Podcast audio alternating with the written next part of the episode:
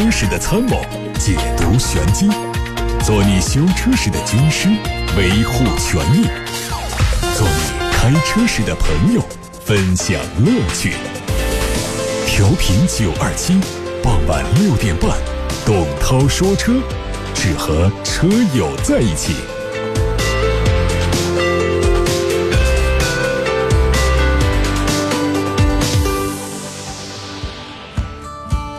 各位好，欢迎来到董涛说车的时间。先看新闻，宝马 X2 M35i 车型即将在六月份进入中国，预售价格六十四万元人民币。它将用上一台2.0升的直列四缸汽油机，最大功率两百二十五千瓦，峰值扭矩四百五，传动系统是八速的手自一体。开始销售之后，会和奔驰的 GLA45、奥迪 RSQ3 等车型展开竞争。最近，奥迪的 CEO 宣布，他们正在考虑为下一代 A8 带来纯电动版本。当然，距离 A8 换代还有很长一段时间，奥迪还有充分的时间去做决定。此外，他也证实了奥迪将会用一台正处在研发阶段的全新电动跑车去取代现在的 TT，两者在售价上会基本一致。而另外一台电动超跑也会在未来取代 R8。雷克萨斯 RX-L 将在第三个季度上市，仍然是以进口车的方式进入到中国市场。它会采用二加三加二的七座布局，车长由四米八九增加到五米零五，高度提升一公分，但轴距仍然是两米七九不变。动力方面，RX 三零零 L 预计继续用二点零 T 发动机，不过变速箱从六 AT 升级为八 AT；RX 四五零 HL 将用三点五升的自然吸气发动机加电动机组成的混动系统，综合输出功率可以达到两百三十千瓦，继续匹配 eCVT 变速器。沃尔沃。国产的 X C 四零已经正式上市，三种动力七款车型，指导价格二十六万四千八到三十八万五千八。它延续了进口车的外观，长宽高不变，轴距两米七零二，内饰仍然是比较简约，配备十二点三英寸的全液晶仪表盘，全景天窗，无钥匙进入，一键启动，还有城市安全系统，提升主动安全性。动力方面，T 三车型用的是一点五 T 的三缸机，T 四用的是低功率的二点零 T，动力最强大的 T 五用的是高功率调教的二点零 T 版本，最大功率两百五十二匹马力，全系标配了八速手自一体变速箱，并且推出两驱和四驱。继续，我们看到的是一汽大众的官方消息。一汽大众在最近也宣布，一九款的 T Rock 探歌正式上市，指导售价和一八款保持一致，仍然是十三万五千八到二十万三千八。它的配置有升级，两款进取型。以带有6.5英寸触屏的车机系统代替了2018款的普通收音机，280 TSI DSG 两驱舒适版还升级了智能车载导航多媒体系统。除此之外呢，2019款全系都升级了智能电子防盗系统，可以实现声音防盗报警。上汽通用雪佛兰全新一代创酷会在六月五号上市，它有分体式的前格栅，尾部是大面积的黑色包围，车长四米二七，轴距两米五七。内饰部分，全新创酷的中控设计以驾驶员为核心，向驾驶座倾斜了七度，并配备了八英寸的悬浮式屏幕。另外呢，它还用上了 MyLink 智能车联，还有安吉星智能车联、LKA 车道保持辅助和车道偏离预警、四轮独立式的数显胎压监测等配置。动力是一点零 T 和。一点三 T 分别匹配六速手动、自动和 CVT 无级变速器。有消息说，三菱计划在明年推出下一代的欧蓝德混合动力、一哥混合动力以及插电混合动力版本。而有三菱相关人士表示，目前的产品布局还不太合理，SUV 的尺寸太相近，但在接下来的十八个月会发现它们之间将会产生很大的区别。起亚继续发布了旗下全新小型 SUV 的预告图，这款车是从 SP 概念车的。量产版扩柜而来，主要是针对零零后用户群体设计。它的虎啸式进气格栅再一次做了净化，和大灯组相结合，进一步拉宽横向视觉效果。同时，通过了镀铬装饰条的区隔，分开了分体式的大灯组。新车的内饰显得非常年轻时尚，中控台是分层造型，上方有一块尺寸很大的悬浮式中控屏，预计会在娱乐系统和互联方面下更多的功夫。另外，它还配备了三辐式的方向盘，带有液晶屏的传统机械式的仪表。同时，起亚翼跑的国六排放车型也上市，手动挡和自动挡的卖价分别是六万九千八和七万九千八，和国五车型保持一致。自动挡车呢是更加。直接的更新为国六排放，手动挡是换了新的总成，也就是一百匹马力调教版的一点四升发动机和六速的手动变速器。吉利今天发布了帝豪 GL 智享版的图片，它新增了 1.5TD 加七速双离合的总成，并且推出了轻混动力，全系车型满足国六排放标准。外观方面，它更换了最新的吉利的黑色的新标，搭配全 LED 大灯组。内饰的整体材料有所提升，采用了全新的 D 型多功能方向盘。还有荣威的 Max 申报信息，这款车的定位是介于 RX 五和 RX 八之间，车长四米六四，轴距两米七六，用 1.5T 和 2.0T 两种发动机，并且可以满足国六。它的整体设计风格很方正，采用的是全新造型的头灯，车身的侧面看起来比较硬朗，丰富的腰线搭配车窗的镀铬装饰条，增添了时尚感。预告图上的新车采用的是主打的五 G 蓝油漆，未来有五款颜色可选。最近，大陆集团动力总成部门的专家展示了一系列实现高效电动移动出行的创新技术，比如系统级的热管理技术，可以让汽车不管在何种环境温度下都能够保证更长的续航里程。大陆的燃料电池汽车解决方案能够满足更长途驾驶的需求，特别适合大尺寸的汽车。此外，大陆还利用人工智能技术和群体智能原则设计，展示了最优化的燃料电池系统。汽车啊就要能接受微信了。最近呢，腾讯车联副总裁钟学丹发布了生态车联网解决方案。他们计划把腾讯系和第三方的内容服务生态都有机的接入到汽车当中，通过超级 ID 在线支付，打通车前、车中和车后的无缝化体验。召回，梅赛德斯奔驰中国决定从今天开始扩大召回部分进口 C 级和 E 级轿车，总共有六千四百多辆。他们的生产日期为：进口 C 级，二零一五年八月二十一号到二零一七年六月二十三号生产；进口 E 级，二零一六年十一月二十一号到二零一七年六月二十二号期间生产。由于供应商的生产偏差，他们的副驾驶座椅靠背可能无法正常锁止。车辆发生碰撞时，座椅靠背无法提供足够的支撑，增加了车内成员受伤的风险。奔驰将会对这些车做检查，必要时更换为改进了锁止机构的座椅靠背，以消除安全隐患。从今天开始，克莱斯勒中国决定召回2018款的进口大捷龙，他们的生产日期为17年11月1号到18年2月28号。这些车因为右前下控制臂球头和转向节的夹紧螺栓。固定不紧，可能会导致球头从转向节当中脱出，造成车辆失去转向控制，增加了无预警碰撞的风险。官方会免费为这些车更换更大尺寸的夹紧螺栓，同时检查右前转向节及下控制臂是否受损，如果受损也可以更换。您正在收听的是董涛说车。现在我们开始来解答大家的买车、选车、用车提问。首先是。来自于互动留言平台八六八六六六六六，有位网友问到说：“这上汽通用三缸小排量发动机的车型到底是否值得考虑？”呃，就在前几天，上汽通用呢推出了一个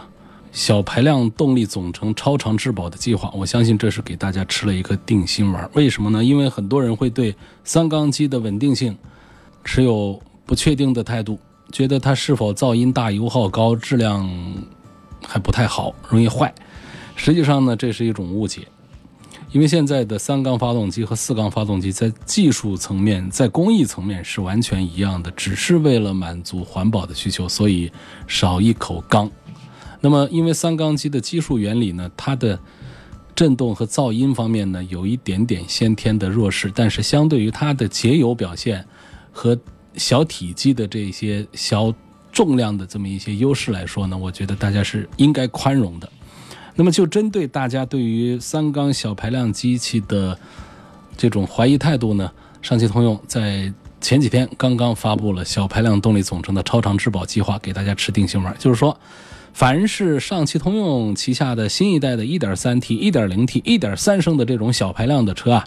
可以享受发动机、变速箱等主要零部件八年或十六万公里的原厂质保服务。如果大家没有一个印象的话，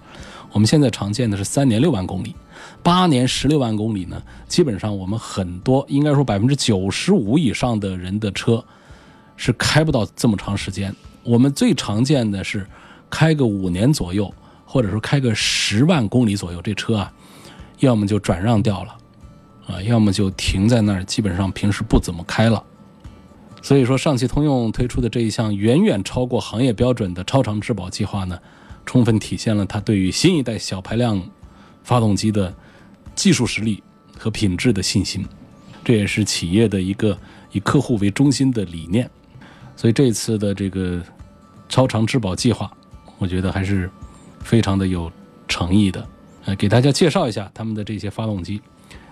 呃，这些发动机呢，他们的技术呢，基本上是从一七年引进来的，呃，新一代的智能双喷射的涡轮增压发动机。这个发动机呢，它有一些这个业界领先的设计优势，比方说它的单缸最优，啊，它用的是全球领先的智能制造和高标准的全球供应链，并且经历了市场检验。它的 1.3T 双喷射的发动机呢，是当选为中国星2018年度的十佳发动机。然后在这个19年，他们继续用了一些新的技术，引进了这个第八代 1.3T 和 1.0T 的小排量发动机。那这个系列的发动机呢，是业内第一批从设计源头就前瞻国六 B 排放标准正向开发的机型。什么叫国六 B 呢？其实就是国六。啊，现在是口头，大家把它分成国六 A 和国六 B。国六 A 呢，实际上是国五向国六的一个过渡阶段。真正的国六标准其实就是国六 B，或者说国六 B 就是指的咱们正式的国六标准。所以我认为这个小排量的发动机呢，还是值得向大家推荐一下。这不仅仅是体验一下的问题，而是它本身就很成熟。下面有朋友说，昨天提到的这个关于呃奔驰公司的一个声明，呃，想问一下。呃，是不是我们所有的车，只要是奔驰的车出现了主要零部件的问题，这个都可以来换新车？那这个当然是一个巨大的误会。呃，奔驰的销量巨大，怎么可能会出现这样的情况呢？他说的是从五月一号开始的车，啊，从五月一号开始的这个奔驰呢，他会同意大家，如果出现主要零部件的质量问题的话呢，是可以来。呃，更换新车的，其实我们国家的三包规定里面呢，就有一个这个六十天或者是三千公里范围之内的啊，这么一个免费换新车的一个规定。但是呢，咱们这个呢不一样的地方在哪儿呢？就是它对于主要零部件的范围规定的更加的宽泛一些，就包括了很多我们在国家三包规定里面，在厂家的承诺里面没有兑现的啊，通通的都。可以做换新的处理，具体的我把这个资料找出来再跟大家分享一下啊。这个信息是说呢，从五月一号开始，新买的奔驰，如果说在六十天或者是三千公里的周期之内，因为产品质量问题导致需要更换主要零部件，消费者可以直接要求免费更换同款同型号的新车，还有呢是不得再收取奔驰金融服务费。这个奔驰金融呢，是指的一家公司，奔驰旗下的一家金融这个担保代办公司叫奔驰金融，不允许这个单位来收取，而并不是说限定了所有的 4S 店都不许收取金融服务费。而关于这个主要零部件的范围呢，这是大家最应该关心的。那么在之前的这个汽车三包的小范围当中呢，实际上说的是四种情形下的退换车。就是关于转向问题、转向失灵、刹车问题、刹车失灵，这个燃油泄漏，还有车身开裂这四种情形下，在六十天三千公里之内，它是可以换新车的。但是到了这一次的奔驰公约当中呢，他就提到了，嗯，包括了发动机、变速箱、转向系统、刹车系统、悬挂系统，包括前后桥等等在内的主要零部件出了问题。都可以免费的更换新车。那么详细的这个列表信息，大家可以通过“董涛说车”微信公众号等等，包括一些互联网的平台去查询。继续来看夏先生提出的问题，说：“我想买一辆七座的 SUV，预算是在二十万元以内，国产车、合资车都可以。个人注重空间、质量稳定，希望推荐一款。还问广汽传祺的 GS 八这款车是否值得买？”呃。在二十万元以下七座的 SUV 呢，我首先想到的还是三菱的新款的欧蓝德，它不光是二十万以下的七座，它还是一个四驱的七座。这一点呢，恐怕目前的合资品牌，包括我们的一些自主品牌都没有办到。所以要论这个性价比啊，这各方面呢，还是广汽三菱的这个新款的欧蓝德，在这方面更有实力一些。至于这个广汽传祺的 GS 八呢，实际上我的推荐指数并没有三菱的这款欧蓝德高。啊，这款车呢，在形式上呢，确实是造的比较威武，要比欧蓝德的看起来要更加的魁梧一些。但是呢，它整体的这个质量表现呢，还没有三菱的耐用耐操啊。所以我建议呢，优先可以看一下这个二十万以下的这个广汽三菱的欧蓝德，其次传祺的 GS 八。传祺 GS 八有一个优势呢，是它的动力系统，二点零 T 的这个发动机还有点猛。嗯但是它的节油表现其实也并不好。继续来看，大家通过董涛说车的微博平台发过来的问题：问一九款的三菱欧蓝德次低配和途岳的乞丐版价格差不多，哪个更值得入手？一九款的欧蓝德还是进口的三大件吗？这个现在我们已经不再宣传这一点了。那么在这个欧蓝德刚开始的时候，我们确实是宣传是二零呃四七。二十万元以下四驱的七座，再加上进口的这个动力部件，但现在呢，随着它的产量上来之后呢，它也采用了国内的一些这个部件啊，所以这一点它不再是进口的了。那么它跟这个途岳的乞丐版相比，我仍然还是认为三菱欧蓝德的性价比表现要好一些。预算三十万，现在买宝马三划算不划算？老款停产了，优惠略微收紧了，新款出来没优惠，很纠结。这是一个常态的现象，呃，新款刚出来的时候，它总是会守一段时间价格。我觉得现在这个新的这个三系呢，确实是比老的三系是要好一些。嗯，我是建议呢，哪怕是多花一点钱，也应该是买这个新三系，而不应该守着老三系。在我对三系的印象当中呢，就是我不能说现在这一代三系，因为现在这一代三系实际就指的是新三系了。我们应该说上一代三系了，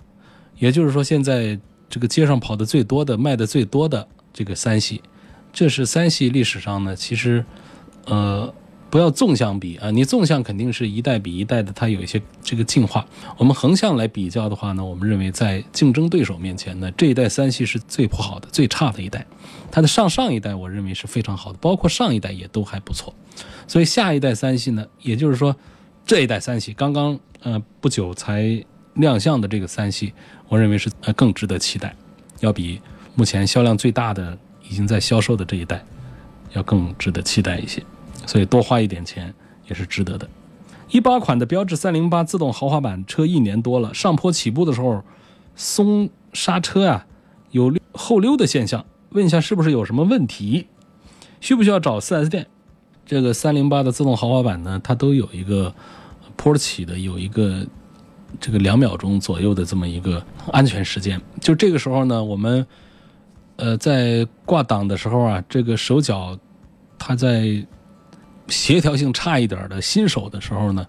在坡上车是可能往后溜的，所以绝大多数车辆呢，在十几万、二十几万的车上都会装一个东西，就是你挂档了，你的脚离开了刹车，但是你还没有踩油门的这么一个时间，它给你两秒钟，它车子是自动帮你。杀死的。如果你出现溜坡的情形的话呢，可能是这个功能坏掉了，所以还是马上应该去 4S 店进行检修的。现在来自八六八六六六六六于先生他说，希望从操控性方面对比一下宝马幺幺八中配和宝马二幺八的中配，两款车价格好像差不多啊。这销售很积极的跟我推荐宝马二幺八旅行版，问是不是有什么猫腻？有这个消费警觉啊，是我们每一位。汽车消费者应有的素质，这个其实不是汽车圈的，不是汽车对比方面，呃，应该具备什么常识，而是说我们在所有的消费项目当中都应该有这么一个常识。不讲了吗？这个我们到药房去买一个这个药的话呢，它药房里的这个药架上面它分个几层，跟我们眼睛平齐的这一层呢，往往是店里最想卖给大家的。嗯，可能是价格比较贵的，啊，那么再往下一层呢，可能就是它这个价格要便宜一点的，便宜一点利润就低嘛，那这就是店方不是太愿意卖的。那店方最不愿意你买的，实际是你蹲下来看到的最底下这一排，说这一排的这个药呢，其实效果跟第一排的那贵的药是效果是差不多的，但是它价格要便宜多了。而这最底下这一排呢，又是这个导购不太会推荐的，啊，当然这是一种传说啊，这不能确认。所以我们用这样的例子来说事儿，就到这个四 S 店里面，他为什么会向你推荐这一款车？我们多一个心思，呃，追问一下，我觉得是好事儿。毕竟买个车动辄十几几十万，呃，跟你说两个数据，你就知道为什么了。宝马二系一个月的销量只有几百台，全国销量啊，不是一个单店销量。而这个一系呢，一个月可以卖到三千多台。那它为什么向你推荐一个月全国月销量只有几百台的车？那显然就是这个车它的销售压力更大。啊，它是从去库存的角度在向你推荐，而并不是在根据你的实际需求或者说这个车的性价比来向你推荐的。所以我们就不用讲这两个车有多大个区别啊，什么操控性啊这方面，你想一个旅行版跟一个这个呃非旅行版的一个轿车版本来比的话，这个操控性光看样子都能看得出来。而本身像这种入门级的宝马呢，他们的基础底盘调教，呃和这个基础的这个。动力系统呢都是差不多的，嗯，所以我觉得这个对比呢没必要多看，啊，就是冲着这个幺幺八去就，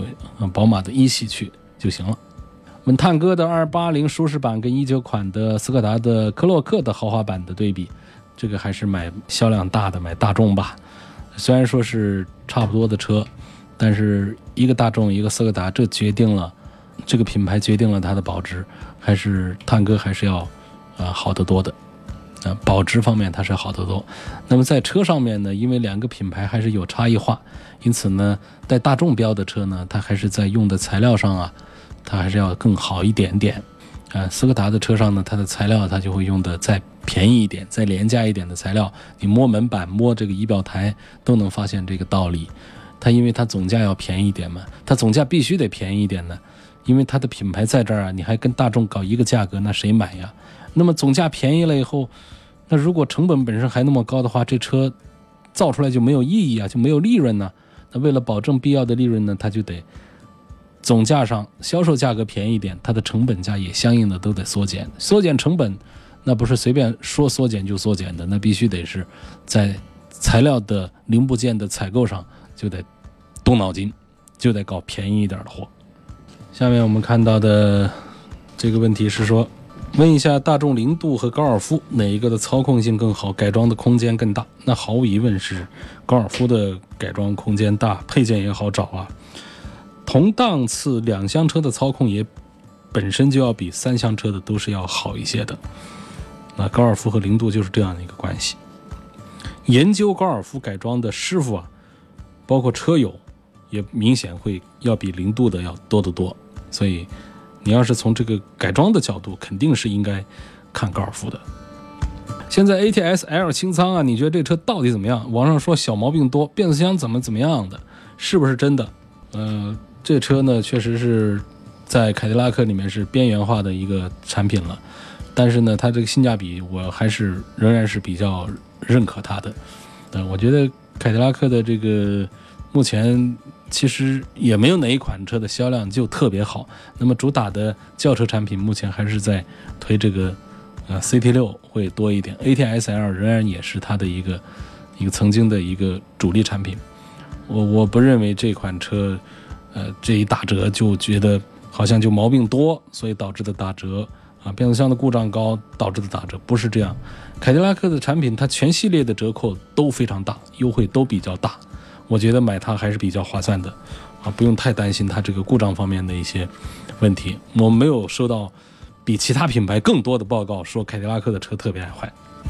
有一个维权的问题，呃，说这个我的车去年因为被人撞，左前悬挂坏了，在东风日产的一家 4S 店修，之后呢，修了之后啊，跑偏、减震异响、抖动，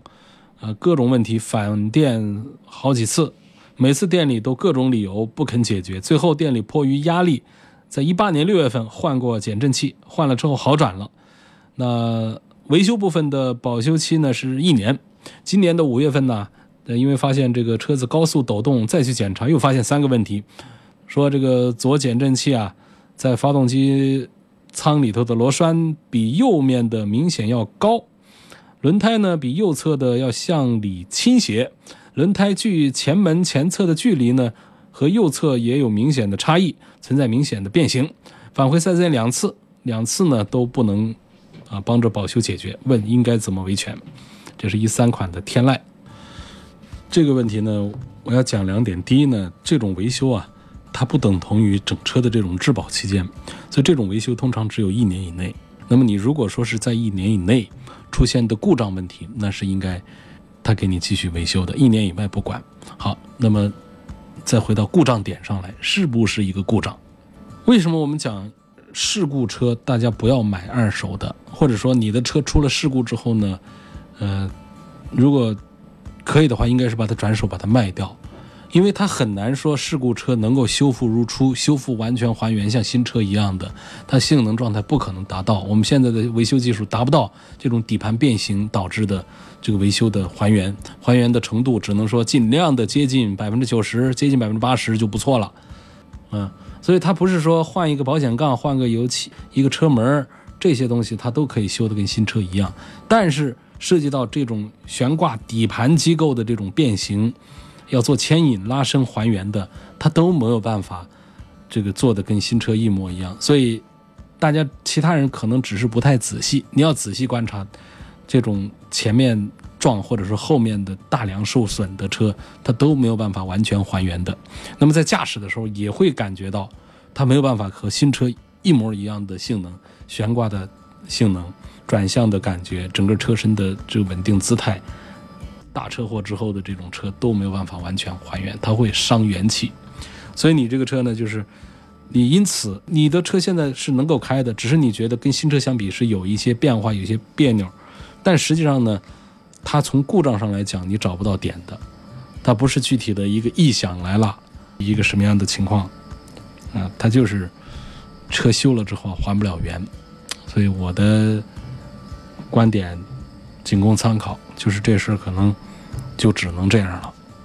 想买个丰田凯美瑞，但是朋友说这个二十五万的价格不如买台宝马叉一，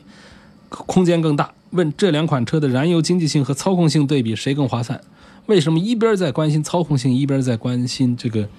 燃油经济性呢？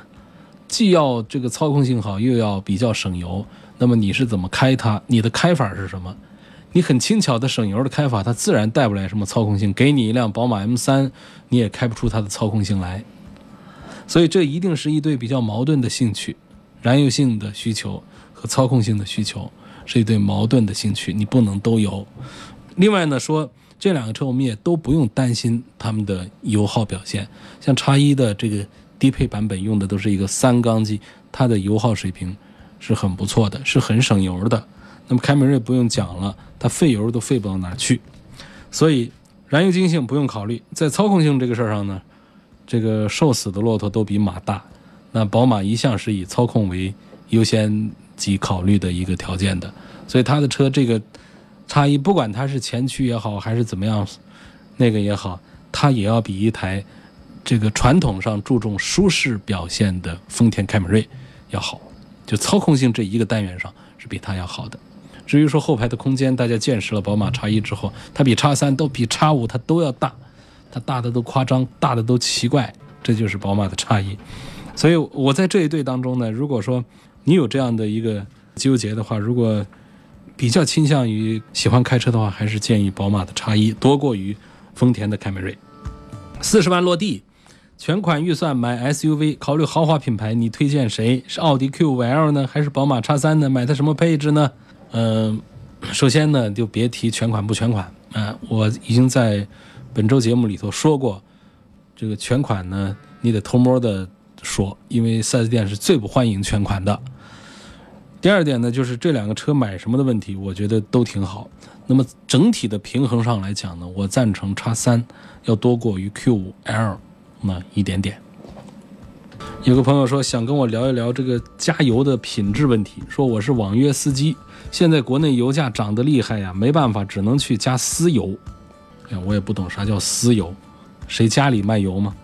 不仅便宜，而且耐烧，并且我把私油倒在杯子里也是透明色的，跟我在网上查的无铅汽油一模一样的。但也有人说私油是山东那边过来的地炼油，长期使用会对油路管道造成腐蚀。想请问你这种说法靠谱吗？反正这种事儿最最好是不要去配合他，我们不举报他，就算是没管闲事儿。这种私油，我想它应该是不合法的一种渠道吧。咱们作为一个消费者，你是网约车司机，也是个消费者，我们每一个公民在消费项目的时候，也应该遵守一个法律的原则。啊，别人做违法的事情，其实我们还有义务要去举报的，更不用说我们自己去买这些东西了。嗯，我对私油本身不了解啊，但是听起来它就跟走私车一样的，它总归它在渠道上应该是有不合法。国家对于呃，很多的能源产品呢，它都是有一些监控管理，包括一些消耗民生产品，包括盐呐，啊，这个油啊，包括我们这个汽油啊等等这些东西，它都不是随随便便的就可以的。啊，我只能说到这儿了。我对私油缺乏了解，但是听起来它应该不合法。如果不合法，大家应该抵制的。下一个问题说，我以前有一辆一二版的宝马三幺八已经处理掉，家里还有一辆七座 SUV，现在准备买一台车，半下地四十万以内。呃，这个四十岁，注重操控安全，日系不考虑，轿车 SUV 希望各推荐一下，更推荐轿车还是 SUV？除了 BBA 之外，还有其他的推荐最好。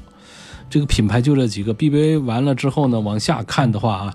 日系的你又把它排除掉。如果要讲豪华品牌，那就是美系的凯迪拉克，啊。欧系的还有沃尔沃，这就这几个，如果算是豪华品牌的话，所以在别的也没必要再多犹豫啊，多看多考虑。我赞成同样的价格买轿车要比 SUV 性价比好一点。比方说，我们花四十万来买一辆 A6，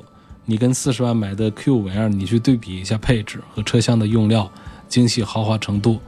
我觉得 A6 还是要胜出的。同样来到宝马的五系上。四十万的五系和四十万的叉三，你放在一块做对比，终归也会得出这个结论来。所以，如果要是从性价比的角度呢，我会向你推荐一下轿车多一点。但是呢，跟你的个人用途也还是要有一些区别。比方说，你已经开了很久的宝马三幺八这一辆三厢轿车，现在在换车的时候，是否应该考虑一下 SUV？说家里还有一辆七座的 SUV，但是我不知道是一个什么车。他在这个换车的时候的话呢，可以补充一下，新款朗逸是应该买它的1.5升的自然吸气，还是买它的 1.4T 的？希望给个建议。这个我建议还是应该买一个 1.4T 的吧，1.5的这个动力实在是太弱小了。今天就到这儿，感谢大家收听和参与每天晚上六点半钟到七点半钟的董涛说车。如果错过收听呢，可以在董涛说车微信公众号上重听头一天节目的音频。更多的关于买车选车的问题，各位也可以通过蜻蜓 FM、喜马拉雅以及九头鸟 APP 向董涛说车提问。